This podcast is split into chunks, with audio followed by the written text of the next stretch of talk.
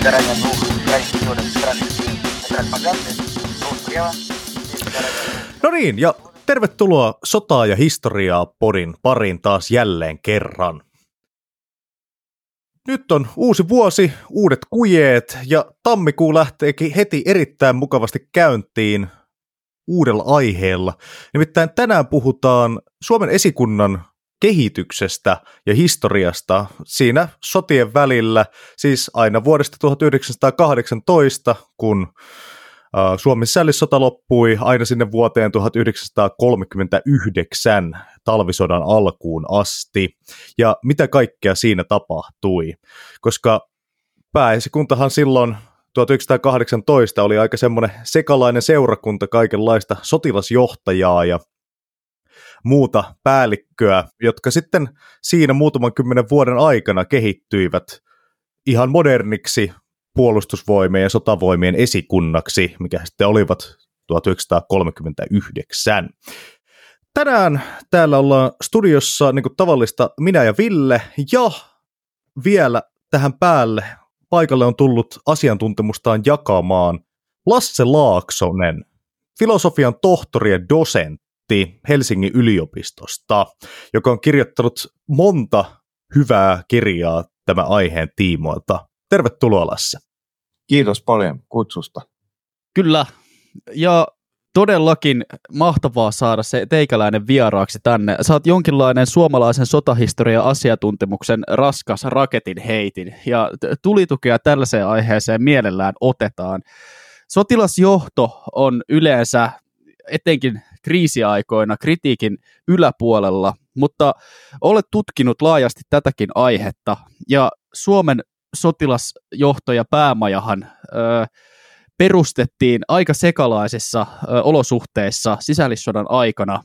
Me ollaan, olemme juuri saaneet valmiiksi sisällissotaa käsittelevän jaksosarja, joten tämä toimii aivan mahtavana jatkumona siitä. Käydäänkin siis läpi nyt hieman näitä päämajan valtasuhteita ja siihen liittynyttä ö, historiaa, kuinka päämaja oikeastaan muodostui ja minkälaista ehkä vähän vaiettuakin draamaa siellä on ollut sisällä. Kiitos minunkin puolestani, kun tulit tänne vieraaksi. Joo, kiitos. Ilo tulla. Niin, jos me lähdetään liikkeelle tosiaan siitä Suomen yleisesikunnan historiasta, niin se näin perinteisesti katsotaan, että se, se on helmikuun alusta tai helmikuun alkupäivinä perustettu valkoisen armeijan päämaja. Ja Mannerheimin kohdallahan nyt kun puhutaan johtamisesta, niin aina puhutaan improvisoinneista tietyllä tavalla. Ja Mannerheimillahan oli tässä äärimmäisen hankala tehtävä, koska hänen, hänen ei, ei tota, hänen piti pelkästään niin kuin sen päämajansa lisäksi niin perustaa koko armeija. Eli sekä armeija että sen johto. Ja Mannerheimin kohdalla niin on, on huomioitava se, että hänellä ei ollut yleisesikuntaupseerin koulutusta. Ja tämä aiheutui siitä, että hän ei ollut päässyt, päässyt tota Venäjän keisarisessa armeijassa sota-akatemiaan, mutta itse asiassa monet hänen kollegoistaan, jotka toimi sisällissodassa päämajassa tai tärkeimpinä rintamakomentajia, ne oli käynyt tämän tota, sota-akatemia. Et siinä suhteessa se, se, siinä oli ristiriita, se aiheutti myös hankauksia. Ja nyt äh, Mannerheimin tietysti se kokemus oli käytännön kokemusta ja se tuli ensimmäisessä maailmansodassa, kun hän palveli sotatoimiyhtymän komentajana siinä viime vaiheessa niin armeijakunnankin komentajana – Eli se oli aika, aika suuria tehtäviä miehelle, jolla ei ollut yleisesikuntaupseerin tutkintoa. Mutta mm, Venäjällä on omat tapansa, totta kai niin kuin käytännön kokemus on tässä merkittävää ja Mannerheimin esimerkiksi, jos ajatellaan sitä, mitä hänen Suomen armeijaan toi, ja myöhemminkin on esimerkiksi tämä päämajoitusmestari. Et silloin talvisodan alussa, kun Airosta tuli päämajoitusmestari, niin me, meidän armeija ei tuntenut tämmöisiä päämajoitusmestareita ollenkaan. Et se oli aivan niin kuin vierasta. Ja Mannerheimilla oli päämajoitusmestari niin ää, tota, vapausta sisällissodan aikana kuin sitten talvi- ja jatkosodan aikana. Nämä päämajoitusmestarit, itse asiassa tämä niin kuin juontuu tämä nimike 1600-1700-luvulta, kun käytiin makasiinisotia, eli kun armeija haki huoltoa, niin sen piti mennä tiettyihin paikkoihin, jotta se selvii hengissä, niin siitä tulee tämä niin kuin vähän hölmöltä kuulostava majoitusmestari. Ja nämä oli semmoisia, jokaisessa venäläisessä sotatoimiyhtymässä oli, oli tietysti komentaja ja hänen lähellään oli päämajoitusmestari, joka oli ää, tärkein operatiivinen upseeri. Tavallaan se toinen käsi, joka suunnitteli ja teki nämä operaatiot. Et tässä tota, Mannerheimin päämajassa, joka antoi ensimmäisen päiväkäskyn silloin helmi, helmikuun puolimaissa 1918, niin siellä oli päämajoitusmestari ja oli yleisesikunnan päällikkö, mutta Mannerheim ei koskaan pitänyt yleisesikunnan päälliköistä ja se ilmeni sitten talvia jatkosodassa aikamoisina hankauksina. Että Mannerheim eh, halusi aina kaikki tiedot suoraan itselleen, kun normaalissa tämmöisessä yleisesikunta eh, orgaanissa, niin eh, tämä yleisesikunnan päällikkö on se, joka kokoo ne tiedot kaikilta operatiiviselta puolelta tiedustelu ja esittelee ne sitten komentajalle tai ylipäällikölle. Mutta Mannerheim totesi, että hänen haluaa yhden miehen vanki, niin kuin hän sanoi Heinrichsille silloin talvisodan jälkeen.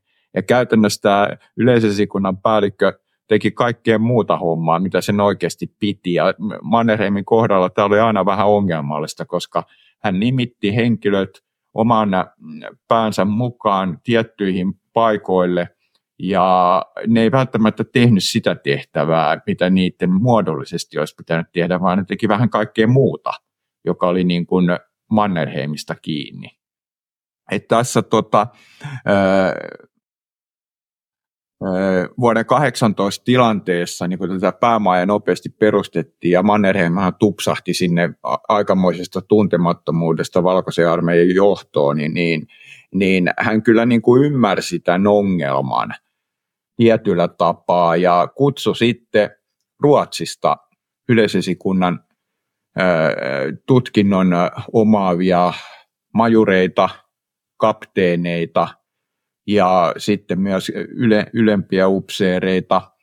Ja he tavallaan esimerkiksi päämaissa vastasivat näistä operatiivisista suunnitelmista – mutta se, että nyt jos me nyt ajatellaan, että minkälainen näin niin kuin lyhykäisesti se Mannerheimin päämaja silloin vuonna 18 oli tämä meidän ihka ensimmäinen, niin voidaan sanoa, että se oli kyllä niin kuin semmoinen hajanainen kokonaisuus, joka tota, jota voi niin kuin, siinä oli näitä kotikutoisia elementtejä, mutta se oli vähän niin kuin semmoinen suomalaisen, venäläisen ja ruotsalaisen järjestelmän henkilöihin sidottu sekamelska. Joo, Et... siis olosuhteet oli ihan kaoottiset, että siinä vaiheessa, kun alettiin armeijaa perustamaan, niin maassa oli vieras sotavoima, ja niiden kanssa veljeili enemmän tai vähemmän aseelliseen vallankaappaukseen pyrkivät punakaartit, ja ei ollut vissiin tällaista niin kuin käsitystä siitä, että mitä Suomen armeija voisi olla kerro lisää, että minkälaisista palasista sitä lähdettiin sitten niin kuin kasaamaan sitä sotajohdon kokonaisuutta? No siinä oli tietysti nyt, jos ajatellaan, että tota, Venäjällä oli tapahtunut edellisenä vuonna kaksi vallankumousta ja siellä oli polseviikit vallassa tai käytiin sisällissotaa, he eivät myöskään olleet vakiinnuttaneet asemaansa, ei ollut tietoa, että kestääkö se valta – Mm. Siis Venäjä, Venäjä Bolshevikien Venäjä ja Trotski lähinnä oli sen, joka solmi, siis he joutuivat sitten irrottautumaan ensimmäisestä maailmansodasta kolmas päivä maaliskuuta 18, koska Saksa oli niin paljon vahvempi. Tuli aselepotila, joka vaikutti sitten meidänkin sisäiseen välien selvittelyyn. Että tässä on kyllä tämä ulko, ulkoinen osapuoli koko ajan niin kuin läsnä. Ja nyt puhutaan monesti Mannerheimin kohdalla talonpoikaisarmeijasta. Ja tässä nyt on, siinä alussa on kaksi tärkeää tapahtumaa. Toinen on se, että nämä venäläiset varuskunnat riisutaan aseista tammikuun lopussa. Ja sitten toinen on se, että meillä sitten oli tullut jääkäreitä etujoukkoina ja meillä oli sitten myös, kun ei ollut minkäänlaista valtiollista armeijaa ja poliisilaitos oli aivan, aivan tota, sekas ja yleinen järjestystönpito, niin meillä oli sitten ylioppilaita niin suojeluskunta tämmöisissä lyhyillä kursseilla ja meillä oli näitä tämmöisiä paikallisia kaarteja per, per, perustettu molemmin puolin. Ja näistä palasista sitten alettiin kokoamaan, mutta tässä tosiaan Mannerheim ja esimerkiksi Ernst Löfström, joka oli tota, hänen kenraalikollegansa, niin olivat erimielisiä siitä, että lähdetäänkö tähän uskaliaaseen tekoon, eli niiden varuskuntien aseesta riisumiseen, mutta Mannerheim tapansa mukaan sai tahtonsa läpi ja hän oli ylipäällikkö ja tota, ne riisuttiin ja tästä saatiin sitä sotilaallista voimaa. Ja tosiaan niin ulkomaalta ruotsalaiset vapaaehtoiset tulivat, tulivat niin kuin järjestämään sitä johtoa. Ja tässä sitten on huomioitava se, että Mannerheim oli se käytännön kokemus, mutta tosiaan niin siellä oli sitten no ruotsalaiset nyt ei ollut taistelussa yli sata vuoteen, mutta kuitenkin niin siellä oli se ruotsalainen perinne, jossa oli myös ranskalaisia elementtejä, että, tota, että oli aika, aika sekavaa. Että se oli, mentiin niin kuin tilanteesta tilanteeseen koko sodan ajan ja reagoitiin ää, mahdollisuuksien mukaan. Et siinähän oli kaksi tämmöistä täysin amatööriarmeijaa vastakkain ja ja tota, niiden johtaminen oli kyllä sitten äärimmäisen hankalaa ja jääkäreillä oli tässä, tässä merkittävä rooli. Vähän avasitkin jo sitä, että kuinka sekalaisista tai kirjavista elementeistä tämä Mannerheimin pääsikunta, tai siis päämaja oli tuolloin sisällissodan aikana koottu, niin avaisitko vielä vähän, että minkälaisia ehkä niin kuin henkilökohtaisia kitkoja tämä sitten myös aiheutti?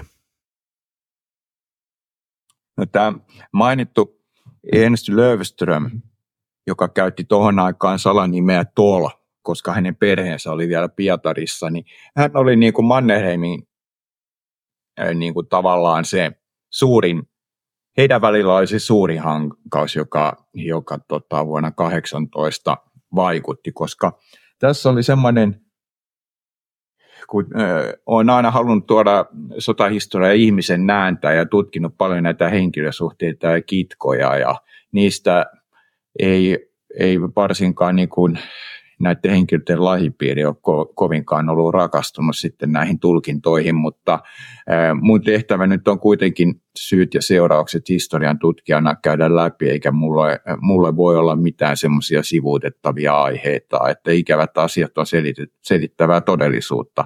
Ja tässä tämä Löfström, jonka, ma, jonka kanssa Mannerheim kipunoi, niin tässä on semmoinen pitkä historia, että Haminan kadettikoulussa – missä Mannerheim oli 1280-luvulla erotettiin siellä, niin siellä oli, siellähän oli aivan järkyttävä tämmöinen eh, pennalismi ja kurittaminen. Niin tämä Löfström oli ollut ylempänä, eh, ylemmällä kurssilla ja hän oli sitten saanut Mannerheimin niin kuin holhokiksi. Ja tämä tarkoitti sitä, että aina tämä niin kuin Monni, niin se sitten vei ja toi ja kantoi ja sitä piiskattiin ja niin poispäin. Ja tästä oli sitten ilmeisesti jäänyt jotain hampaankoloa. Ja kun molemmat oli keisarillisessa armeijassa, Löfström kävi sitten sota-akatemian ja itse asiassa yleni nopeammin kuin Mannerheim, mutta koska Mannerheim oli keisarin suosikki, eh, se pitkälti vaikutti siihen ja hänen uransa Chevalier-kaartissa – niin siinä ensimmäisen maailmansodan kohdilla sitten, niin Mannerheim tavallaan ohitti Löfströmin. Ja tässä oli sitten vielä semmoinenkin, semmoinenkin kohta, että se kaikista korkein ansiomerkki Venäjän keisarisessa armeijasta tämä pyhän risti joka on esimerkiksi siellä Mannerheim museossa, joka meni nyt kiinni. Se on itse asiassa, miten nyt sanoisi, aika mitättömän näköinen merkki siihen nähden, että tota, kuinka arvokas se on, hyvin pelkistetty, niin Löfström oli saanut tämän ansiomerkin ja Mannerheim sai sen myöhemmin. Ja Löfström oli ollut tässä Duumassa, joka oli päättänyt siitä ansiomerkistä. Ja tässä sitten Mannerheim oli saanut se lopultakin jotenkin keittiöoven kautta. Eli hän sai sen keisarilta. Ja tässä tämä niinku tämmöinen rivaliteetti, kilpailuasema, niin sillä oli pitkät juuret. Ja tässä tota, tosiaan niin sitten vapaussota sisällissodan aikana, niin Mannerheim kyllä höykytti aika hyvin Löfströmiä, että tota, Löfström oli rintamakomentajana ja hän, hän kyllä niin kuin nöyryytti Löfströmiä ja Löfström sitten pisti takaisin lähinnä muistiinpanoissa ja jälkikäteen sitten kirjoitti näistä kaikista ansiomerkkien jaoista ja muusta. Tämä oli se kaikista tärkein niin kuin ristiriita. Et sitten jos ajatellaan niin kuin toisinpäin, niin Hannes Ignatius, joka oli, oli tota Mannerheimin, no oli yle, yleisesikunnan päällikkönä päämajoitusmestarina, niin hän oli tämmöinen, joka jumaloi Mannerheimia. Hän oli tämä Venäjä upseeri, eli vanhan väen upseeri, käynyt Haminan kadettikoulun kanssa, mutta sitten kun meidän armeija oli lakkautettu ää, sortovuosien aikana, niin ää, hän oli sitten – mennyt siviilielämään ja tuli sitten putkahti uudestaan. Ja täytyy sanoa, että kun puhutaan näistä korotuksista, niin hän, hän tuli sitten vuonna 18 sotaan Mannerheimin eh, päämajaa ratsumestarina, mutta kun sota oli ohi, niin hän oli sitten jo kenraalimajorin arvossa, että näitä, näitä tota, nopeita ylemisiä sodan aikana kyllä sitten tapahtui. Et hän oli taas semmoinen, joka jumaloi Mannerheimia ja oli, oli koko ajan niin kuin siinä lähellä ja myös vaikutti aika paljon myöhemmin historian kirjoitukseen. Wow, siis toi, toi tosi hauska tarina siinä mielessä, että näin niin kuin kansankielisesti maalikon perspektiivistä tuntuu, että sotilasorganisaatiot ovat ehkä silleen hierarkisimpia ja byrokraattisimpia ihmisyhteisöjä, mitä nyt äkkiseltään keksii. Mutta tästä tulee aivan toisenlainen kuva, siis enemmänkin vanha koulukiusaaja saa tota noin, niin, niin kuin, tuta, tuta tota noin, kunniansa ja henkilösuhteilla onkin niin kuin erittäin suuri merkitys, mitä tulee päämajan politiikkaa sitten, kun sitä aletaan perustamaan nuoressa Suomessa. No sanotaan, että se oli hyvin Mannerheimille tyypillistä se, että niin kuin totesi, että hän valitsi henkilöt ja hän, hän oli tässä kyllä hyvin niin kuin itsevaltainen. Tosin täytyy aina muistaa se, että ylipäällikkö hän saa, saa tota, valita mieleisensä, mutta jos me nyt ajatellaan tätä päämajaa 18 ja sitten päämajaa talvia jatkosodan aikana, niin kun Mannerheimilla oli tämmöinen tapa, että hän otti jonkun mieleisensä ja sivuutti muut. Armeijassa on äärimmäisen tärkeitä nämä muodollisuudet. Virkaikäjärjestys ja, ja, äh, ja sitten se hierarkia ylipäätänsä. Niin silloin kun poiketaan tästä, niin se aiheuttaa aina jossain närää. Ja se Kyllä. lisää sitä ristiriitaisuuden mahdollisuutta. Et kuvaavaa niin kuin Mannerheimin kohdallahan on se, että – että, tota, että hän valitsi alaisensa ja sitten muut ki, mustahukkaisesti kilpaili, mutta hän ei pystynyt, hän oli hyvät alaiset itselleen ja hän ei pystynyt, se, ei, niin kuin se keppi ei ulottunut sinne asti, että hän olisi pystynyt näitä alaisten keskinäisiä välejä määräämään. Et tota, et se nyt, jos ihmiset ei keskenään tule toimeen, niin siihen ei edes Marsan käsky riittänyt. Et tota, tämä klassinen esimerkki on, on kenraali Talvela ja Blik silloin jatkosodan 44 kesänä, jolloin tota, molemmat riiteli ja haukku toisensa päämajaa ja sitten tota, ää, Talvela uhkasi erota ja muuta, niin sitten lopultakin niin Airo, Airo on tästä, tästä todistanut, että Mannerheim, kun oli hermostunut, oli, oli sitten sanonut, että jos ei kenraali sodassa toimeen haamuttaa molemmat. No eihän nyt olisi sitä tiedä, mutta kuitenkin näin niin kuin kuvaavaa. No mutta siis niin kuin ihmisten välisillä tunnejutuilla oli suuri rooli ihan niin kuin tota, ylimmässä sotilasjohdossa tapahtuneisiin asioihin. Sellainen kuva tästä syntyy. No joo, no sitten jos me nyt siirrytään ton, sinne tota, rauhan aikaan, niin meillähän se tilanne oli edelleen, jos ajatellaan tätä eh, yleisesikunnan kehittymistä, niin auki, koska Mannerheim oli, oli tota, valkoisen armeijan ylipäällikkönä käyttänyt siis käytännössä diktatorista valtaa myös siinä suhteessa, että hän vaikutti politiikkaan. Hän aina sanoi, että hän ei niin kuin politiikkaan sekaannu, mutta hän sekaantui aina. Et tota, et tässäkin niin hänen asemansa oli jo niin vahva, että et meillä sitten senaatti, joka oli paossa Pohjanmaalla, niin joutui niin kuin tässä kyllä varsinkin Svinhuvudin ja Mannerheimin väli oli kovalla koetuksella. Ja kun, kun tämä sota oli toukokuussa ohitse ja oli sitten paraatien aika, niin, ja meillä sitten alettiin miettimään sitä, että millä tavalla meillä tämä sotilasjohto organisoidaan, niin Mannerheim halusi jatkaa tavallaan niillä oikeuksilla, joita hän oli sodan aikana. Mutta nyt kehitettiin rauhanajan organisaatiota. Ja hän asetti niin kovat ehdot, ja uhkas eroa.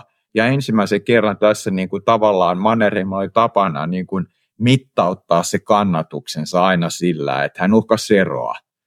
Ja tässä ensimmäisellä suurella kerralla, niin meillä sitten senaatti sanoi, että antaa miehen mennä sitten. Että jos se ei kelpaa, ja otetaan Svinhuvud, hän oli saksalaismielinen, mitä Mannerheim ei ollut, niin Svinhuvud pyysi sitten tänne tota, tai, meille tuli sitten saksalaisia ää, tota, asiantuntijaupseereita rakentamaan meidän sotilasylijohtoon, mutta eihän tämä mitään, niin kuin, mitään hyvän ystävän palvelusta ollut, vaan saksalaiset. Se otti käytännössä meidän sotilasylijohdon kontrolli ja sen seurauksena oli sitten, sitten se, että meillä alettiin niin tämmöistä saksalaismallista suuren sotatoimiyhtymän perustalta rakentamaan yleisesikuntaa, ja siinä oli paljon Saksan intressejä, mutta toisaalta se oli meidän halukin myös, koska meillähän valittiin silloin tota, syksyllä saksalainen kuningaskin,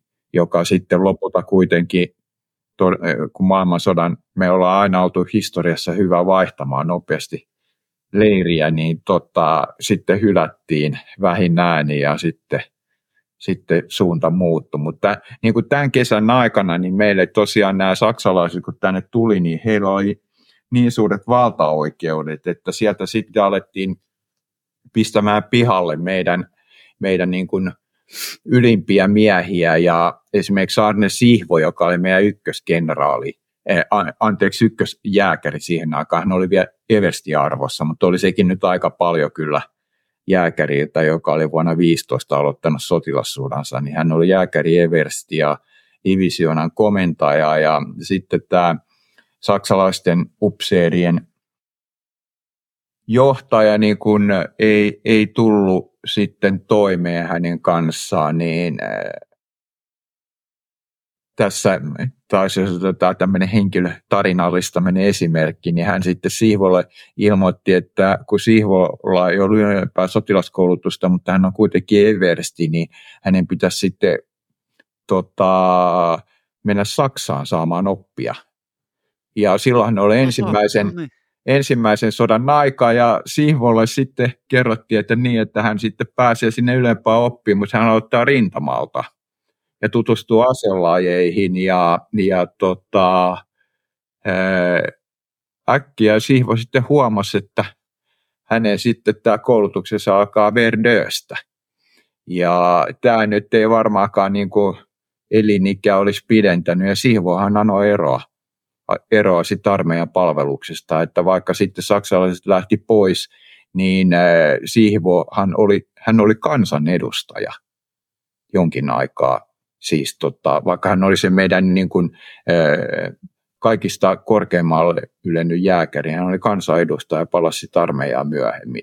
Et ensimmäisen maailmansodan jälkeen, kun tämä tota, suunta muuttui, niin silloinhan Mannerheimista tulee valtiohoitaja. Ja saksalaiset hylättiin ja sitten alettiin rakentamaan sitten yhteyksiä Antant-valtioihin ja länsivaltoihin. Ja Mannerheim, joka oli silloin aikanaan Venäjän keisarallisen armeijan palveluksessa, niin ollut tämmöinen henkilö, joka kierteli Eurooppaa, niin haki ratsuja Venäjän armeijalle, niin oli tutustunut sitten paljon henkilöihin ja kuningashuoneisiin ja vastaavia. Siitä hän on sitten myöhemminkin hyötyä. Että hän oli sitten valtiohoitajana ää, kesään 19 asti ja sinne tuli sitten hänen omat miehensä. Että taas niin kuin pantiin sitten saksalaiset lähti, niin Mannerheim tuli ja kutsui ne, jotka oli sitten ollut hänen valkoisena armeijan päämajassa sitten avustajikseen, mutta niin kuin tiedetään, niin sitten kesällä niin tässähän oli semmoisia hankkeita olemassa, että, että, tota, että Mannerheimista olisi sitten tehty öö, näin niin kuin väkisin valtion päämies ja oli sitten näitä suunnitelmia Pietarin hyökkäämiseksi ja niin poispäin, mutta Mannerheim kuitenkin sitten pysyi laillisuuden tiellä ja allekirjoitti tämän hallitusmuodon ja sen jälkeen hävisi sitten Stolbergille presidentinvaalit ja sen jälkeen Mannerheim sitten jättäytyi siviiliin, että hän ei tullut Stolbergin kanssa toimia ollenkaan. Ja siinä nyt tietysti vaikutti tämä kilpailutilanne, mutta muutenkin Stolberg oli tämmöinen laillisuusmies ja äm, tietyllä tavalla py- pykälä sokea, mikä piti tuossa vaiheessa olla. Ja Mannerheim taas oli sitten sotilaskoulutuksen saanut ja hän ei koskaan ymmärtänyt tasavaltalaisuutta, ei edes silloin toisen maailmansodan aikanakaan ylipäällikkönä sotatilassa, että hänellä oli aina se, että 30-luvullakin, kun puhuttiin asehankinnoista ja materiaalihankinnoista, hän lähti siitä, että maanpuolustus edellä, ja jos, se, jos ei lait salli sitten, että jotain tilataan ja otetaan, niin tehkää sitten semmoiset lait, että se käy. Et hän, hän, ei, hän oli selkeästi niin kuin kom, komentaja ja sotilaallinen, nopea käskykulttuuri, eikä mitään tämmöistä, niin kuin, että puolueet veivailla ja poliitikot sitten saivartelee toisinaan, toisilleen ja asiat pitkistyy. Että hän, hän ei niin kuin, siihen aikaan itse asiassa silloin, meillähän oli niin kuin maailmalla paljon mora, mona, monarkiaa, ja tämä tasavaltalaisuus oli aivan uusi juttu ensimmäisen maailmansodan jälkeen. Hmm. Tota, tässä kohtaa, kun on näin monta eri valtiota ja, tai näin monen eri valtion vaikutukset nyt mainittu, niin pakko kysyä, että millä kielellä Suomen esikuntaa oikein johdettiin sitten tässä uh, niin kuin sotien välisenä aikana, kun Mannerheim nyt ei tunnetusti ollut mikään hirveän suuri suomen kielen taitaja? Joo, kyllä tämä niin kuin, sanotaan, että se nyt on aika sekamelskaa, mutta kyllä, niin kuin, kyllä niin kuin komentokieli on suomi. Ja sitten taas, jos mennään talvi- ja jatkosodan aikaan, niin Mannerheimhan suoraan ilmoitti, että päämajan kieli on suomi. Ja silloin, kun hän valitsi Airon puolustusneuvostonsa sihteeriksi 1930-luvulla, niin Airohan osasi ruotsia, mutta hän ei pitänyt ruotsalaisista ollenkaan. Ja tota, hän, Airo, joka nyt oli aika suorapuheinen muutenkin, muuten ainoa henkilö, joka sai kiroilla päämajassa, siis talvijatkosarjan aikana, tämmöinen tukkimies-tyyppi, niin tukkimies kenraali, se on ku, kuvannut häntä, niin ilmoitti, että hän ei sitten niin kuin Ruotsiin taivu. Ja puolustusneuvostossa sitten puhuttiin suomea. Ja Mannerheim itse asiassa sitten, kun Airon kanssa tuli paremmin juttu, niin käytti sitten siinä 30-luvun lopulla, kun me Ruotsin kanssa yritettiin tehdä yhteistyötä ja Ahvenanmaan kysymystä järjestää, niin lähetti sitten Airo ruotsalaisten kanssa neuvottelemaan. Tämä oli sitten se viimeinen kerta, että Mannerheim ymmärsi, että todellakaan, että Airo, Airo ei ole mikään diplomaatti. Että tota, hän, on, hän on hyvä opera, operaatioupseeri, mutta ei diplomaatti, koska Airohan muistutti aina jääkäreitäkin siitä, että hän oli käynyt siis eh, Ranskan sotakorkeakoulu ennen jääkäreitä, jota siellä oli ollut itse asiassa pari, pari kolme samoihin aikoihin, mutta 20-luvun alussa käynyt siellä oikein modernin sotakorkeakoulu, ja hän oli sitten tietysti, kun osasi ranskaa, niin oli kuin ruotsalaisten kanssa oltiin tekemisissä, ja siellä sitten yritettiin, että puhutaan niin kuin ruotsia, niin Airo oli sitten vaan todennut, että kävisikö Ranska. Ja tällä niin kuin jo saatiin jäät jäätymään heti saman tien. Mm-hmm. Mutta tämä kielikiistahan oli tosiaan esillä. Se oli todella hankala paikka meidän, jos ajatellaan sotilasyliohtoa 20-luvulla. Se oli, niin kuin kieli, se oli kielitaistelua ja sitä käytiin pitkään. Ja lopputulos oli, siis jääkäreistähän eliitistä hyvin harva oli suomenkielinen. Airo, anteeksi, Sihvo, josta tuli meidän ensimmäinen jääkärikenra, oli suomenkielinen. Niitä oli hyvin harvoja.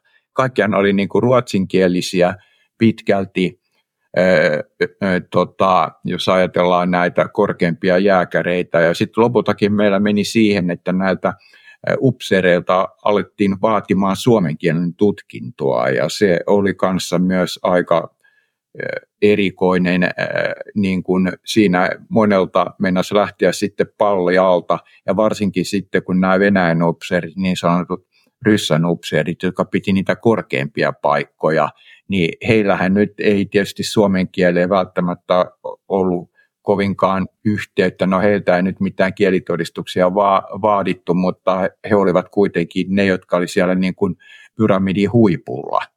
Ja tästähän niin nimenomaan tämä niin kuin meidän armeijan ristiriidat alkaa, koska huipulla on nämä Venäjän upseerit, jotka oli palvellut keisarisessa armeijassa – monet oli Ham, Haminan kadetteja lähtökohdiltaan, niin heillä oli ne kaikista korkeammat virkapaikat.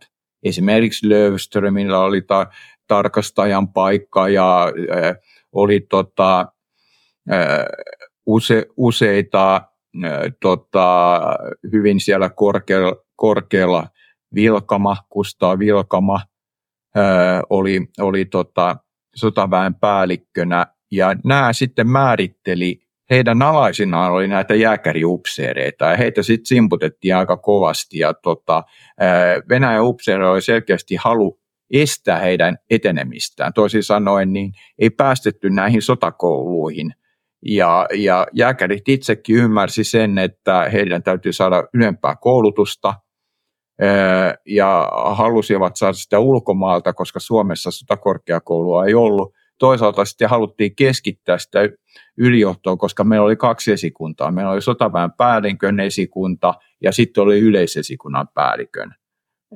esikunta ja molemmat oli sitten Venäjän upseereita.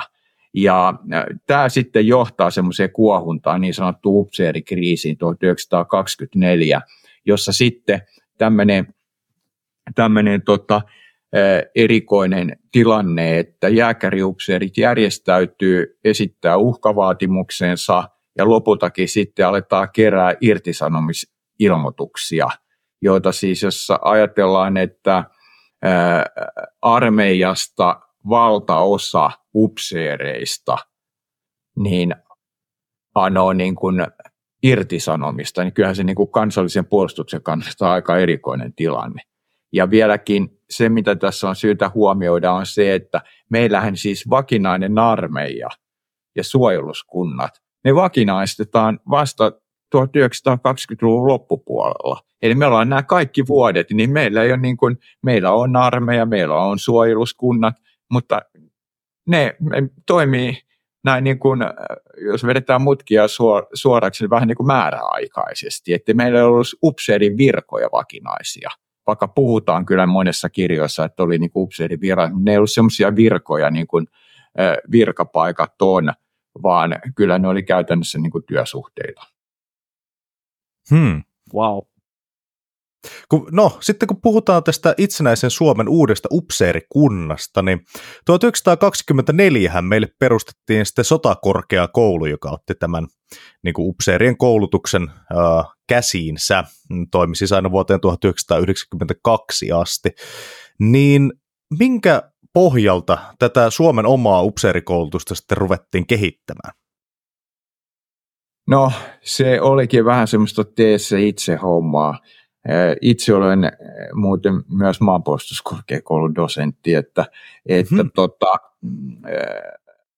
ne juuret 1924 ne perustuu nimenomaan siihen, että sitten kun nämä jääkärien uhkavaatimukset lopultakin, niin niihin myönnyttiin pääosin ja meille tuli ensimmäinen puolustus ministeri, joka oli jääkäritaustainen Lauri Malmberg, niin silloin alettiin toteuttamaan näitä vaatimuksia. Yksi vaatimus oli tämä kotimaisen sotakorkeakoulun perustaminen. Ja tämä, tämä ei kuitenkaan tarkoittanut sitä, että meillä oli kyllä upseereita paljon. Heineriks esimerkiksi kävi Ranskassa, Ökvist, Österman Ruotsissa, Sihvo kävi sotakorkeakoulun Italiassa. Eli meillä kyllä mentiin näihin ulkomaisiin kouluihin ja omakin sitten perustettiin. Ja nämä henkilöt olivat monesti kyllä niissä ulkomaisissa kouluissa sitten – tämän oman kotimaisen sotakorkeakoulun perustamisen jälkeen, ne oli aika erikoisia tilanteita sitten, että jos ollaan Ruotsissakin sotakorkeakoulussa ja siellä nyt on sitten normaalisti kapteeneja, ja niin siellä on sitten joku Eversti Ökvist tai joku, että se oli vähän niin kuin semmoinen erikoinen tilanne ja senpä takia sitten välttämättä niin ei meillä tälle kotimaiselle kurssille näitä ylempiä itse asiassa lopultakaan tullut, että siellä oli sitten ensimmäisellä kurssilla oli tunnetut Siilas Vuo talvella, esimerkiksi talvella oli kurssin priimus, myöhempi kenraali, ja Siilas Vuo tietysti myöhempi kenraali, hän, hän oli semmoista keskitasoa. Sitten siellä oli esimerkiksi Einar Vihma, kenraali, joka kuoli silloin 44 taisteluissa, niin hän oli aivan siellä niin kuin hännän huippuna. Hän, hän ei ollut, hänen oli vaikeuksia tehdä diplomityötä, mutta, mutta kyllä siis tämä kurssi sitten kuvaa vaan se, että kun se kurssi oli sitten käyty läpi, niin osa näistä rekrytoitiin opettajaksi seuraavalle kurssille. Ja tässä ensimmäisellä kurssilla, niin siellä oli sitten vähän erikoisia opettajia, että esimerkiksi Sihvo oli suhteeltaan tuonut sinne semmoisen italialaisen tykistö tykistö Everstin, joka ei osannut oikein saksaakaan ja sitten tämä opetus oli tietysti aika vähän hankalaa, jos ei ole yhteistä kieltä.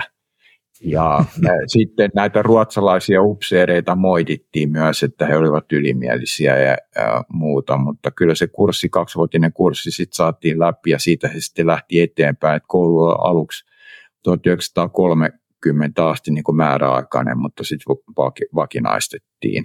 Ja kyllähän se on siis meidän, jos ajatellaan meidän yleisesikuntaupseereita, niin kyllä se runko ja sieltä todellakin on saatu sitten myöhemmin, jos ajatellaan sitä talvijatkosodan aikaa, niin todella päteviä upseereita. Valo Nihtila on ehkä semmoinen tunnettu eversti, päämajan eversti, joka on näissä operaatiotoimissa mukana, mutta toisaalta sitten kun ajattelee näitä omia tutkimuksia, kun on käynyt läpi näitä henkilöitä ja, ja, ja tota, urakehityksiä ja niin poispäin, niin monet tämmöiset, jotka rauhan aikana on ollut hyvin niin kuin teoreettisia ja upseeriarvostelussa todettu, että, tota, että todella, niin kuin, ää, todella niin kuin hyviä esikuntaupseereita, niin he ei sitten välttämättä siellä menesty, vaan paremmin rintamalla ja päinvastoin. Et esimerkiksi tämä meidän panssarikenraali Ruupen Laakus, niin 30-luvun arvioissa häntä ei pidetty rintamaupseerina äh, kovinkaan niin kuin, äh, kyykkänä ollenkaan. Että pidettiin vähän niin kuin omituisena, oli vatsavaivoja ja kaikkea muuta, mutta yhtäkkiä sitten sota, sota tota, vei ura nousuun. Ja sitten taas vastaavasti Paavo Paalu, kenraali, joka piti olla hyvin muodollisesti koulutettu ja pätevä, niin hän sitten kuitenkin romahtaa rintamalla. Tämä on just se, että, että tota, niin kun brittimarsalkka Montgomery totesi, että vasta sota näyttää, mistä metallista kenraalit on tehty. Joo, mielenkiintoista. Eli siis niin kun päämajan sisäisten jonkinlaisten faktioiden tai erilaisten porukoiden poliittiset, nimityspoliittiset kahnaukset johti siihen, että saatiin oma sotakorkeakoulu tänne, kun ei nyt niinku viititty ihan ilman pa- papereita antaa kenraalivirkoja, mutta sitten kuitenkin sota näyttää sen, sen, eikä se korkeakoulu, että kenestä on niinku aineesta sodan johtajaksi. 20-luvun tilanteessa tosiaan niin tämä upseerikriisi johtaa siihen, että jääkärit ottaa, ottaa niin kuin yliotteen näistä Venäjän upseerista. Siinä tietysti ikäkin vaikuttaa. Et sitä kun me tullaan talvisotaan, niin siellä on 15 ää, tota, kenraalia, jotka on jääkäreitä ja sitten on neljä Venäjän upseeria. Et tietysti se ikäkin sitten alkaa jo vaikuttaa, että nämähän oli sitten huomattavan paljon vanhempia kuin jääkärit. Mutta jos mä nyt tätä kiivainta vaihetta silloin upseerikriisin aikana vielä palaan siihen sillä tavalla, että millä tavalla meillä niin kuin kuvaavasti nämä suhteet oli, oli tota kärjekkäät, niin mä, mulla on muistio näistä tämän jääkäri organisaation, joka tätä upseeri kriisiä ja näitä vaatimuksia ajoi, niin tämmöinen muistio, siinä ei ole nimeä, mutta mä tiedän, että se on Paavo Talvelan, koska mä sen tunnistan niin kuin siitä tyylistä. Niin hän esimerkiksi, kun luonnehditaan tätä kenraali Vilkamaa, joka oli meidän sotaväen päällikkö, niin häntä luonnehditaan näin. Ja hän oli venäläinen kenraali, eikö niin? Hän oli suomalainen, mutta Venäjän keisarisessa armeijassa. Hän oli kyllä ihan supi suomalainen, mutta Venäjän keisarisessa armeijassa palvellut. No ja niin. siinä, siinä mielessä aika erikoinen, että hän oli täysin raitismies. Niitä Oho. ai, ai. kenraalikunnassa ollut. Hän oli siis, äh, hänellä oli vahva uskonnollinen tausta ja, ja, ja hän oli tämmöinen vanha vanha tota, lestadiolainen. Mutta tota, näin tässä talvella muistiossa sotaväen päällikköä arvioidaan. voitte ajatella, jos tämmöisiä arvioita nykypäivänä tehtäisiin, niin olisi se aika erikoista. Eli toimintatavoiltaan Vilkama on täysin venäläinen. Toisin sanoen aloitekyvytön ja epäluuloinen. Ja nyt suora sitaatti. Ennen kaikkea omaa hän aito venäläisen ominaisuuden, nimittäin vastuuvalmiuden puutteen. Saaden vastuun pelko hänessä suorastaa kamman luonteen. Hänen silmiin pistävä ominaisuutensa on harvinainen yksinkertaisuus ja lahjattomuus yhdistetty äärimmäiseen itsepäisyyteen. Että tällä tavalla niin kuin silloisesta puolustusvoiman komentoista puhuttiin. Ja tässä, tässä nimenomaan minusta näkyy se, että nämä nämä tota, jääkärit näki, puhuttiin näistä tämmöisistä ää, tota, Novgorodin jä, jäkälistä ja muista, niin näki, että nämä, nämä on niin vanhakantaisia, ne on niin kuin jäänyt kaikesta jälkeen. Ja tota, näitä arvioita, nämä on siis todella kovaa kieltä, että tota, tässä, tästä mainitusta kenraali Löfströmistä esimerkiksi tässä muistiossa todetaan – hän on sielultaan ja mieleltään lujasti kiintynyt siihen armeijaan, jonka hyväksi hän on miehuusvoimansa uhrannut. Periaatteessa on hän a priori kaikkia uudistuksia vastaan, eikä hän milloinkaan laiminlyö käyttää tilaisuuksia selittääkseen alaisille vanhojen Venäjällä koettujen menestystapojen etuja ja suositellakseen niitä. Että oli niin kuin todella, todella tota, kärjekästä. Jos nyt ajatellaan maanpuolustuksen tilaa, niin eh, kyllä tässä niin kuin oli aika paljon ongelmia, kun sitten ajatellaan myös, että armeija ja suojeluskuntien suhteet oli aika, aika niin kuin, eh, miten nyt sanoisi vaiheessa.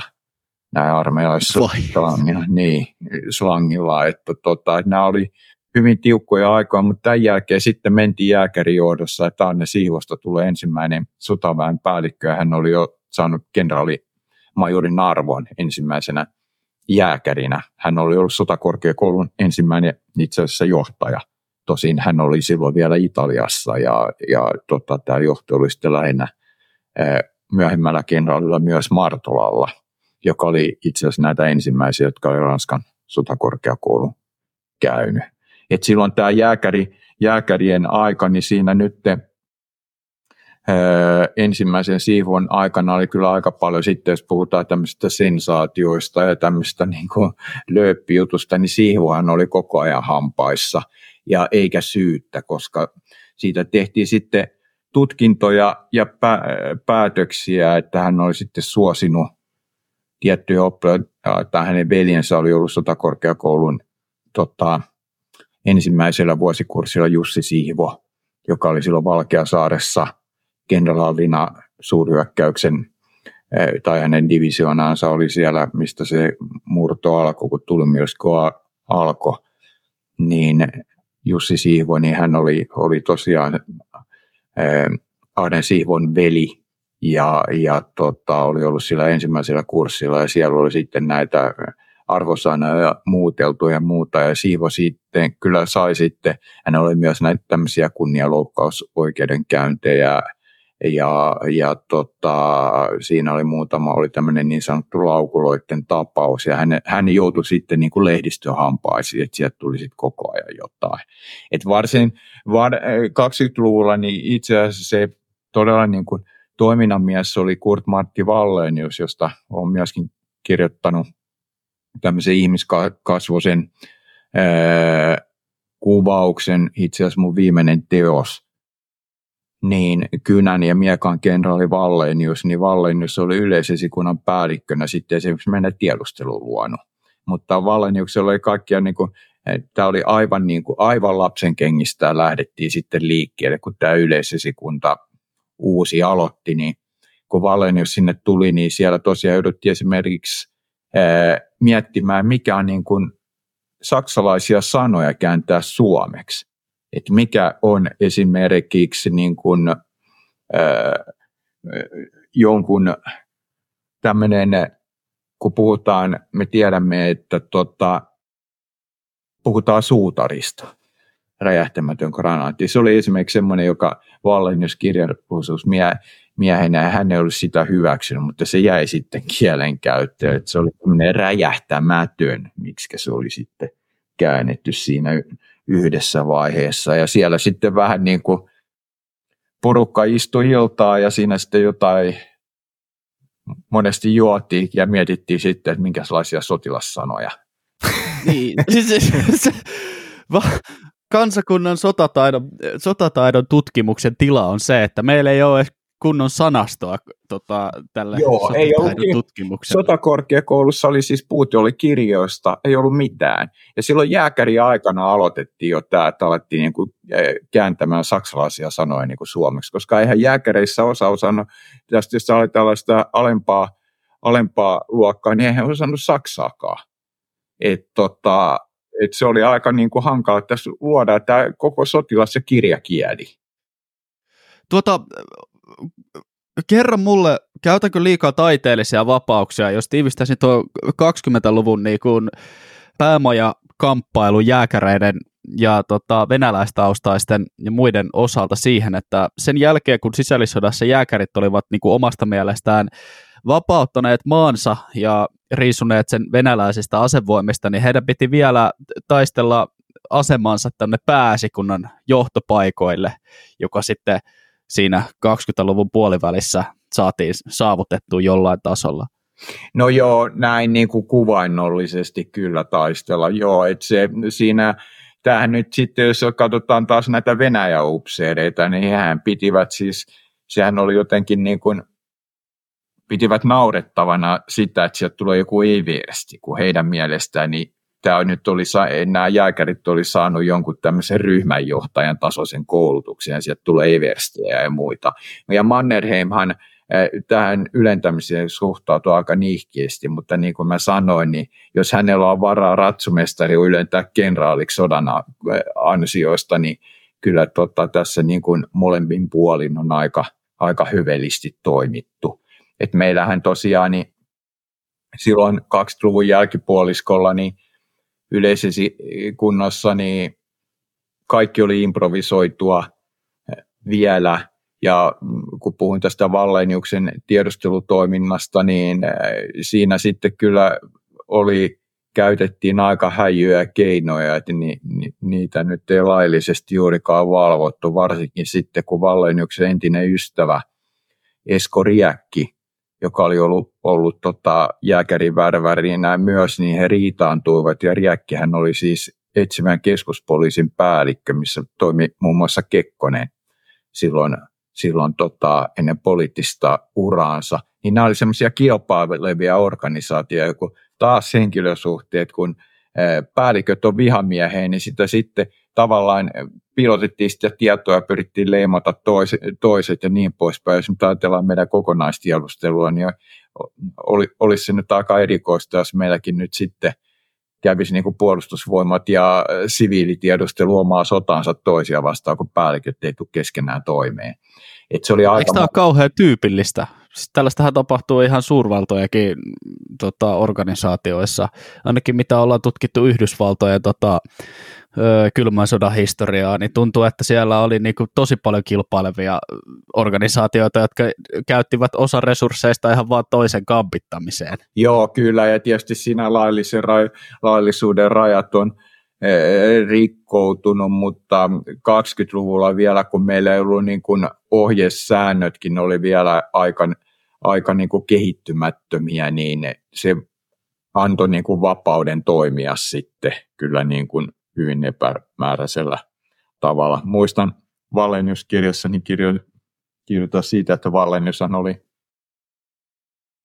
hänen, silloin kun hän oli yleisesikunnan päällikkö, niin kodissa oli käynyt näkijäkin, jolta oli kysytty sitten tietoja ja hänen, hänen vaimonsa oli siitä enemmän innostunut, mutta Valenius sitten itse itse sitten totesi, että oli aikamoista sekavaa serpaa, että ei niistä nyt monikaan sitten toteutunut, mutta ainahan näissä on, kun ihmiset uskoo johonkin, niin sitten jälkikäteen niin eh, Valleniuksen vaimokin sitten eh, selitti sitä eh, myöhemmin, että kun Vallenius sitten joutui Stolperin kyydityksen ja Mäntsälän kapinan kohdalla, niin sitten tota, epäilyksiä toisesta sitten tuomituksikin, että nämä näyt, mitä siellä oli sitten tämä selvännäkijä esittänyt, niin ne noin kuvannollisesti olisi sitten toteutunut, että kun hän oli puhunut mustista autoista ja letkoista ja muusta, jotka menee sisämaahan päin ja niin poispäin, mutta, mutta tota, ne oli niitä aikoja, mutta kyllähän tuossa sitten, jos tullaan tähän 20-30-luvun vaihteeseen, niin eh, kyllä, kyllä meillä niin kuin sitten on niin suojeluskunnan kuin armeija vakinaistettuja, että sitten tavallaan ollaan, ollaan niin kuin stabiilimmassa tilassa ja meillähän oli sinänsä 20-luvulla onni se, että neuvosto Venäjähän oli hyvin heikko vielä ja varsinkin taloudellisesti.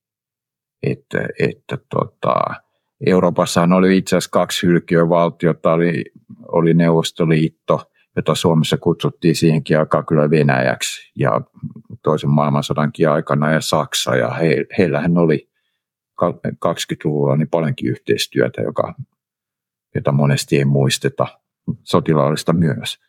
Että, tota, et, mutta sitten tietysti kun tullaan seuraavalle vuosikymmenelle, niin Stalin on vakiinnuttanut asemansa, Hitler nousee, ja Neuvostoliiton sitten tämä teollisuus, tuotantokapasiteetti nousee, mutta, mutta tota, 20-luvulla tilanne oli toinen. No, kun tullaan tähän 30-luvulle, niin on varmaan hyvä ottaa esille sitten tämä ehkä 30-luvun tärkein tai järisyttävin tämmöinen poliittinen tapahtuma, eli Mäntsälän kapina. Tosiaan helmi-maaliskuussa 1932 joukko suomalaisia fasisteja alkoi ihan avoimeen vallankaappausyritykseen. Mikä johti Suomessa siihen, että asevoimat ei oikein lähtenyt mukaan tämmöiseen nationalistiseen kautta fasistiseen vallankaappausyritykseen, toisin kuin todella monissa muissa Itä- ja Keski-Euroopan valtioissa?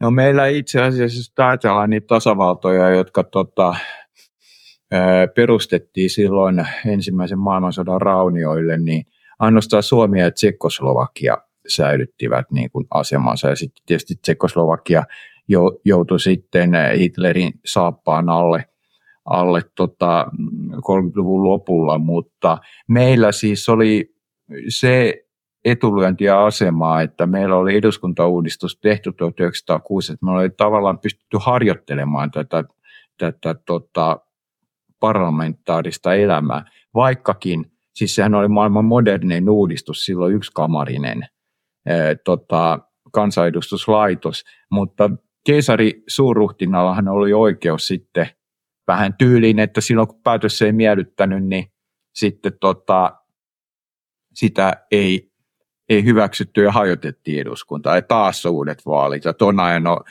olosuhteessa nehän oli, jos olette nähneet niitä äänestyslappuja, nehän oli semmoisia lakanoita melkein, mihin vedettiin punainen viiva ja taas kerättiin ja muuta. Ja koko ajan niin torpedoitiin sitä systeemiä.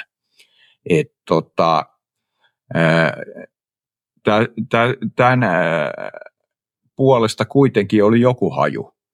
Ja kyllähän meillä se 20-luku oli, jos ajatellaan ensimmäisen maailmansodan aikaista tilannetta Euroopassa, niin kyllähän se meilläkin rikkonaista. Meillä oli 16 hallitusta silloin noin ensimmäisen kymmenen vuoden aikaa. Ja nykyään kun hallitukset istuu, niin kuin on istunut koko kauden monta kertaa peräkkäin, niin tämä tuntuu aika vieraalta, mutta sitä rikkottiin sitä systeemiä.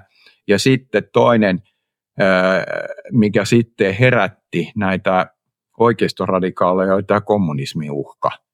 Eli meillä oli kyllä todistetusti hyvin paljon niin kuin vaaran elementtejä. Minusta tässä keskustelussa nyt kun nykypäivänä puhutaan, niin jotenkin on vähätelty sitä, että, että kyllähän nämä kommunistit annekset Suomessa, niin siellä taustalla oli maailman vallankumousajatus. Se ei ole mikään pieni, pieni asia ja se oli väkivaltainen.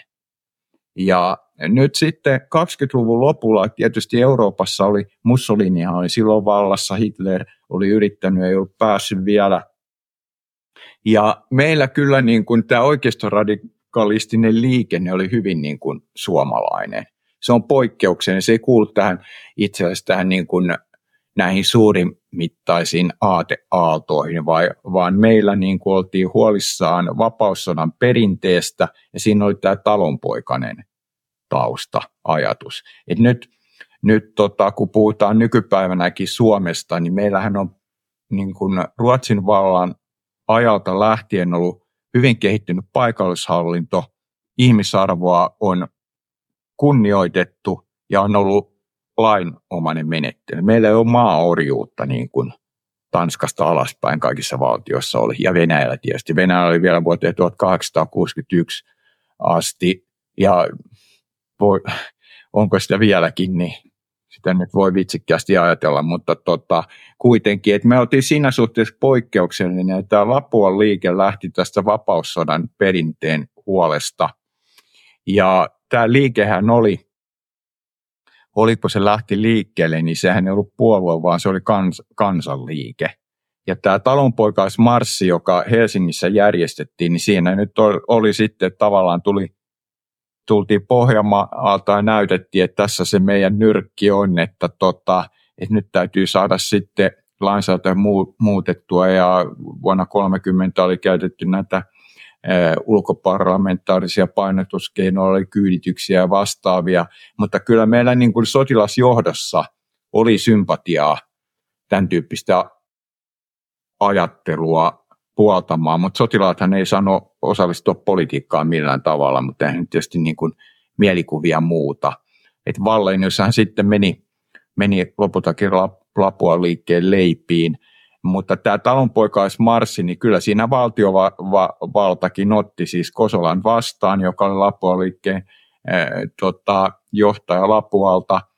Ja kyllä ne kommunistilait sitten saatiin voimaan 30, äh, vu, tota, 30, vuoden 30 lopussa ja tavallaan siinä sitten tämä Lapuan liikkeen tarkoitus täyttyi, mutta siellä sitten niitä, sitä rähinää jatkettiin ja tota, ää, lopultakin niitä 32 Mäntsälän kapina, niin siinä taustalla oli, oli sitten nämä tietyt henkilöt ja piirit, jotka halus niin kun, kiristää tai kerrassaan niin kun, provosoida tämän tilanteen. Ja tässä sitten, mitä on aihetta tutkinut, niin Valleniushan hänestä sitten, kun, kun tota Mäntsälässä tapahtui tämä kuuluisa episodi, jossa sitten Mikko Eeri oli sinne tullut puhumaan, ja hän oli siis kirjaimellisesti punainen vaate siellä Mäntsälässä. Koska hän oli aikaisemmin ollut oikeistopoliitikko, mutta oli sitten ryhtynyt vasemmistolaiseksi ja hänen entisen entinen vaimonsa oli naimisissa sitten paikallisen suojeluskuntapäällikön kanssa. Et tässä oli taas kaikki, kaikki ainekset soppaa ja sitten tosiaan niin Mäntsälästä ilmoitettiin, että, että Erik ei saa puhua ja sitten kun meillä oli sisäministeri Erik von Born, niin hän katsoi, että, että täytyy, että laillisuuden nimessä niin täytyy saada puhua. Ja siitä sitten alkaa se revohka ja mellakka ja kun se alkoi, niin sitten sieltä alettiin huutelemaan sitten Lapuan suuntaan, eli se lähti tämmöisestä paikallisesta selkkauksesta leviämään. Ja Lapualla sitten pidettiin hä- hätä, äh, hätäkokous ja tilanne ja sitten lopultakin niin tehtiin se ratkaisu, että lähdetään mukaan. Ja Vallenius, joka oli sodan ammattilainen ja hänestähän sitten hän oli silloin sihteerin asemassa, niin hänestähän sitten tuli niin kuin se sotilaallinen johtaja. Mutta mä oon itse tätä Mäntsälän kapinaa luonehtinut, se on nyt paljon ollut tässä esillä ja oli vuosipäivätkin sitten tuossa tota, vuonna 2022, eli 1932-2022, niin kun pidin esitelmiä aiheesta ja viittasin tutkimuksiin, niin, niin kyllä niin kuin tämä lapualaisten pullistelu oli paljon suurempaa.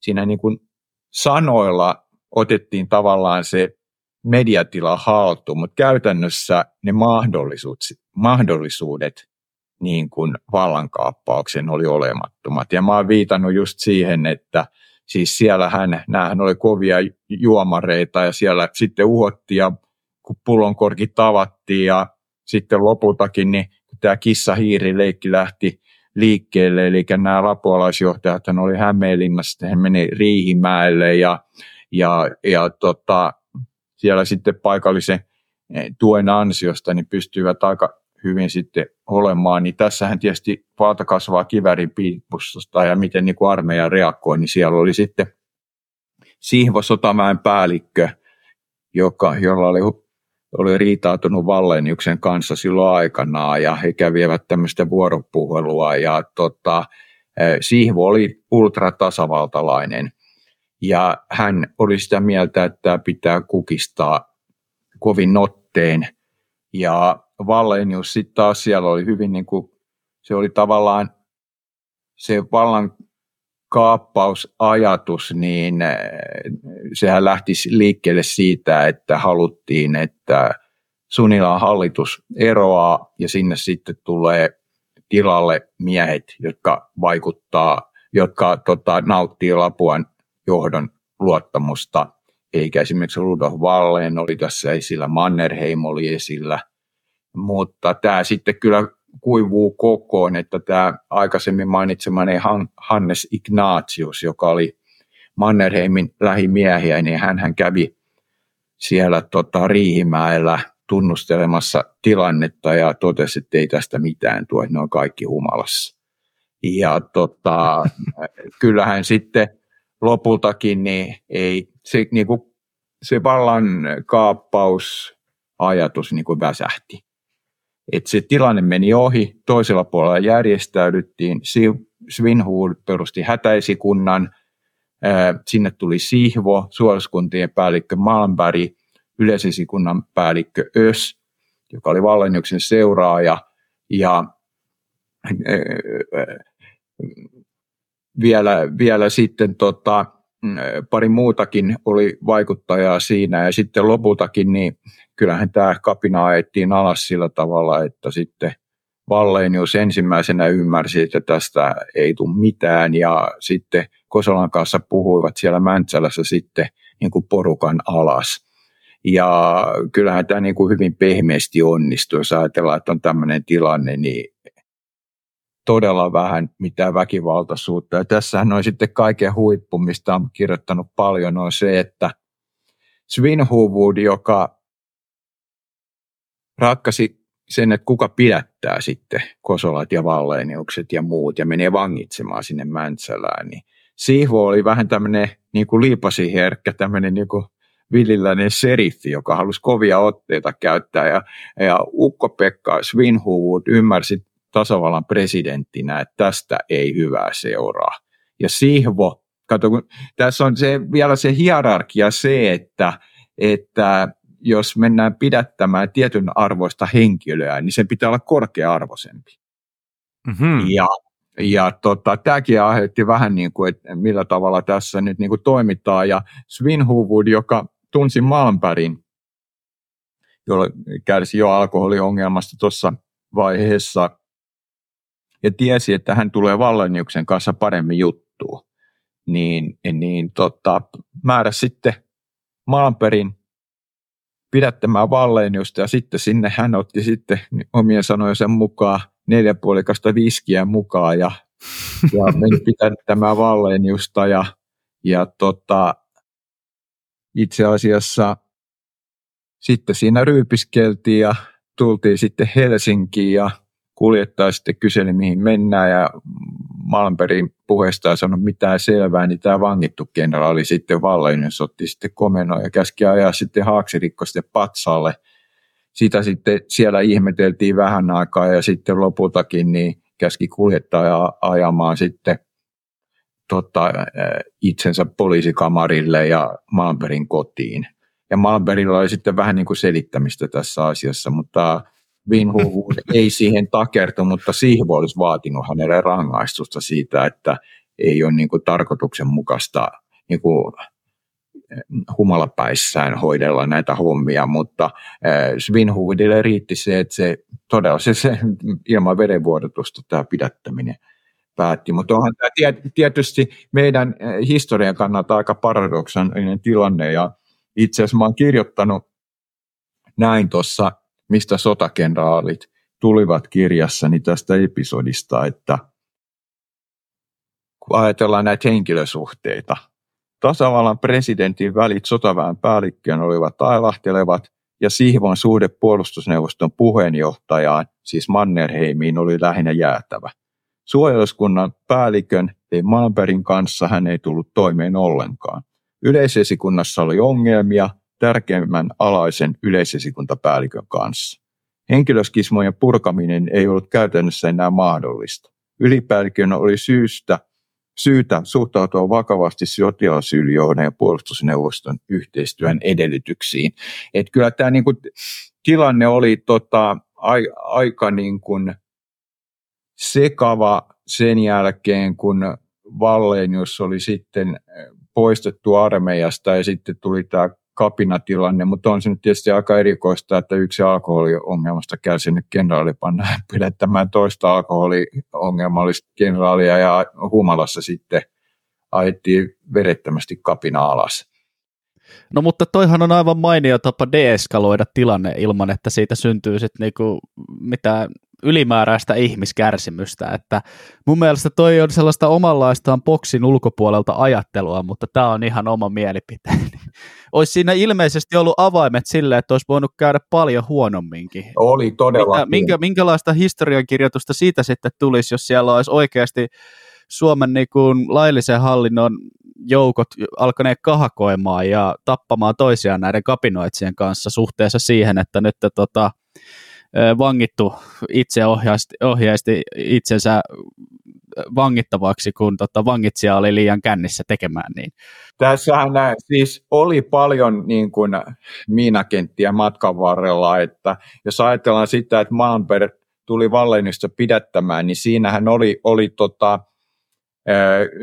kyllä semmoinen tilanne, että olisi saattanut käydä huonostikin, koska siinä oli tämmöinen sulkutilanne ja nämä suojeluskuntalaiset niin alkoivat hermostumaan, koska tota, sieltä se letka ei päässyt eteenpäin. Ja siellä alettiin kyllä jo niin kuin toisia osoittelemaan sitten vähän kivääreillä, että, tota, että miten, mikä tämä on, koska tota, siinä oli tietynlaiset ehdot, eli jos me nyt ajatellaan tätä jälkiselvittelyä, niin kyllähän lopultakin niin nämä, nämä tota, kapinan johtajat sai hyvin lievät tuomiot.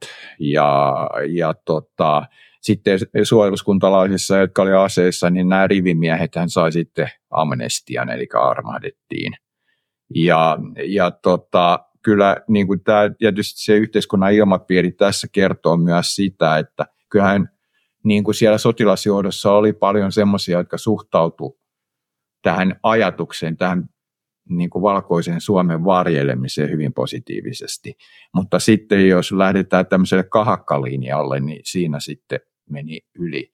Ja Valleniushan sitten uhitteli koko ajan sitten valtiovallalle siitä, että heillä on, arme, heillä on armeijan tukia ja suojeluskuntalaiset on yhtenäisiä, mutta eihän siinä ollut se koordinoitu johto oli aivan olematon. Että näitä pesäkkeitä oli Mäntsälässä, Jyväskylässä, mutta siinä ei ole semmoista yhtenäistä johtoa.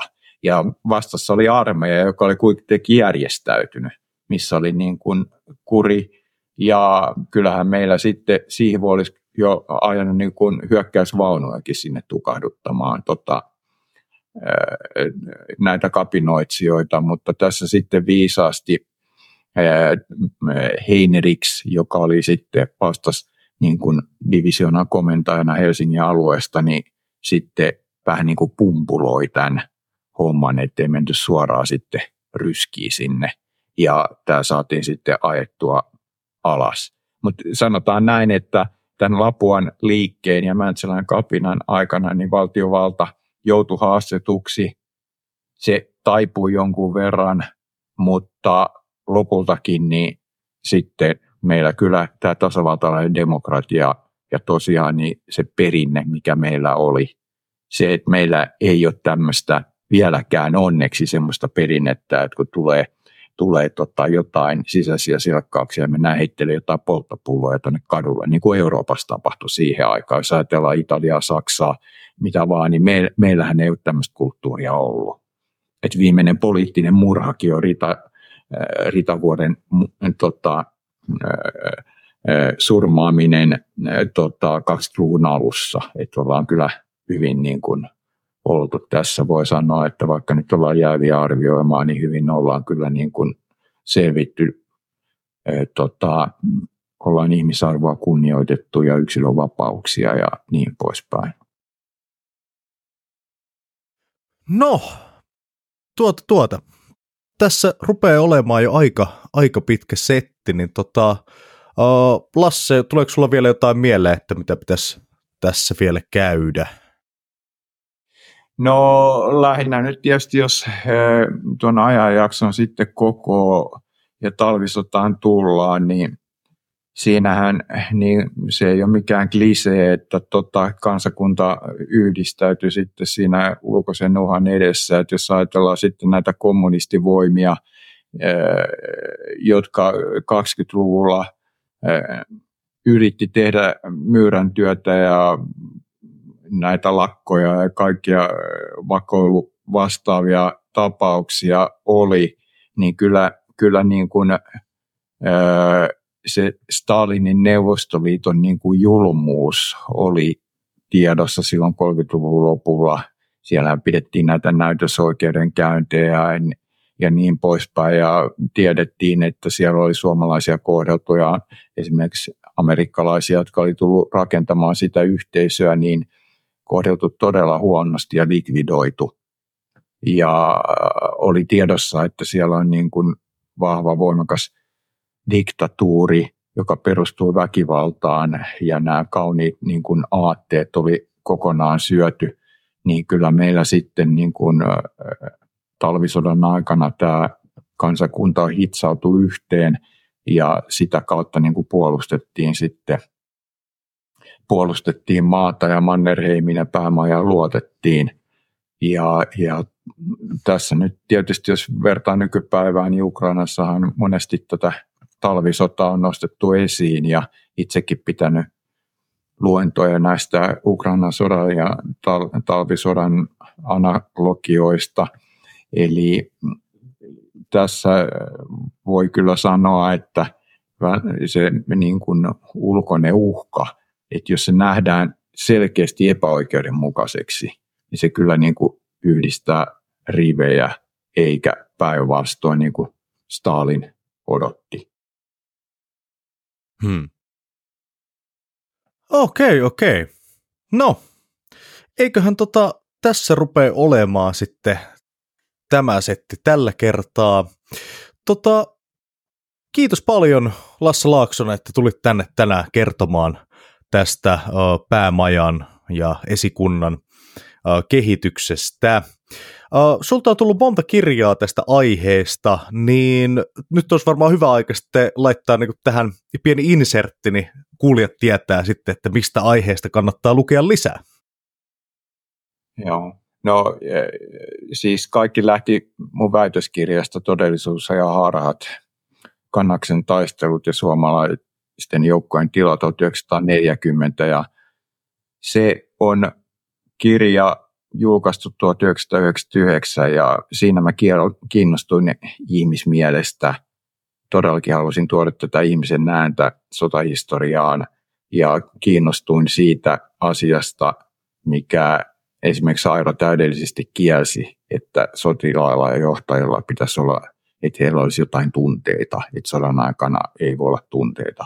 No mä tästä, tästä sitten lähdin tutkimusta tekemään ja totesin sitten teoksessani Mannerheimin ja kenraalien henkilösuhteet ja johtaminen, joka palkittiin silloin 2004, niin totesin siinä, että nämä Mannerheimin johtamisen periaatteet ja tämä tämmöinen individualismi. Ja tästä sitten seuraava kirja oli tämä, mistä sotakenraalit tulivat, eli mitä me ollaan käytännössä tässä tota aihepiiriä läpikäynyt, eli siinä teoksessa 2011 niin kävin läpi sitä, olin kiinnostunut siitä, että minkälaisen joukon Mannerheim sai sinne ylijohtoon talvisodassa ja millä tavalla se vaikutti talvisodan kehitykseen.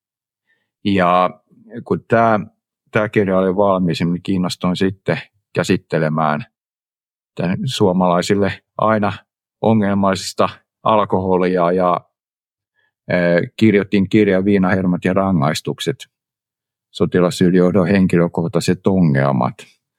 Ja se julkaistiin 2017 ja oli vuoden tiedekirjaehdokkaana ja myös vuoden historiateos ehdokkaana – josta olen otettu. Ja tämän kirjan jälkeen niin kiinnostuin sitten Suomen haukutuimmasta kenraalista, eli todellisesta pahapekasta, eli Valleeniuksesta, joka on mielletty Suomen poliittisimmaksi kenraaliksi ja, ja mieheksi, joka, jota syytettiin Stolperin kyydityksestä – ei lopultakaan tuomittu. Tuomittiin Mäntsälän kapinasta, oli Mannerheimin inhokki ja erotettiin alkoholin käyttöön viitaten talvisodan lopussa.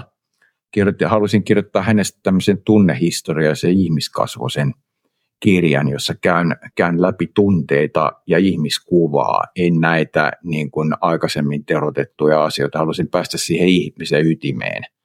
Ja tämä kirja julkaistiin 2021 ja nyt tällä hetkellä kirjoittaa sotilasyliön tunnehistoriaa, eikä käy läpi näitä tilanteita, missä tunteet on, on ollut vaikuttamassa vahvasti siihen päätöksentekoon ja tuo niitä sitten esiin syy-seuraussuhteineen.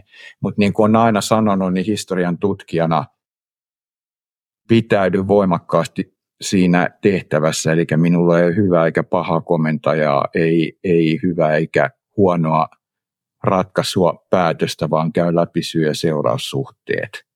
Ja tältä pohjalta myös aina viitteestän kirjani hyvin, hyvin niin kuin tarkoin, että minulla on niin kuin selkäranka siihen tulkintoihin ja tietysti otan nöyränä vastaan sitten, jos joku pystyy niistä lähdeperusteista sitten jonkin toisenlaisen näkökulman tuomaan, mutta tällä hetkellä niin on kyllä tässä suhteessa niin ollut, ollut hyvin vahvoilla, mutta kyllä tämä työtä vaatii, että sinänsä paljon lähdetyötä ja sen takia niin en kovinkaan usein kirjoja julkaise, koska en halua kuitenkaan niin lähteä tämmöiseen Vosper-kirja nopeisiin tekeleisiin. Kyllä, hosumalla tulee vaan kusipäisiä lapsia, vai miten se nyt menikään. Joka tapauksessa suuri, suuri kiitos, kun tulit vieraaksi. Musta tuntuu, että meillä kävi hyvin klassinen juttu tässä, että puhuttavaa olisi riittänyt vielä useammaksi tunniksikin, mutta me voidaan ehkä jatkaa sitä tulevaisuudessa. Meillä olisi paljon aiheita, joista mielenkiinnolla, joista mielellämme kuulisimme sinulta. No, tämä oli Sota- ja historiaa podi tällä kertaa. Ensi viikolla taas jotain aivan muuta ja tavallisen tapaan meidät hän löytää Instagramista, YouTubesta, Twitteristä, jne. Ja jos tätä meidän podcast-hommaa haluaa jotenkin tukea, niin sen voi tehdä Buy Me Coffee-palvelun kautta uh, pienellä kertalahjoituksella.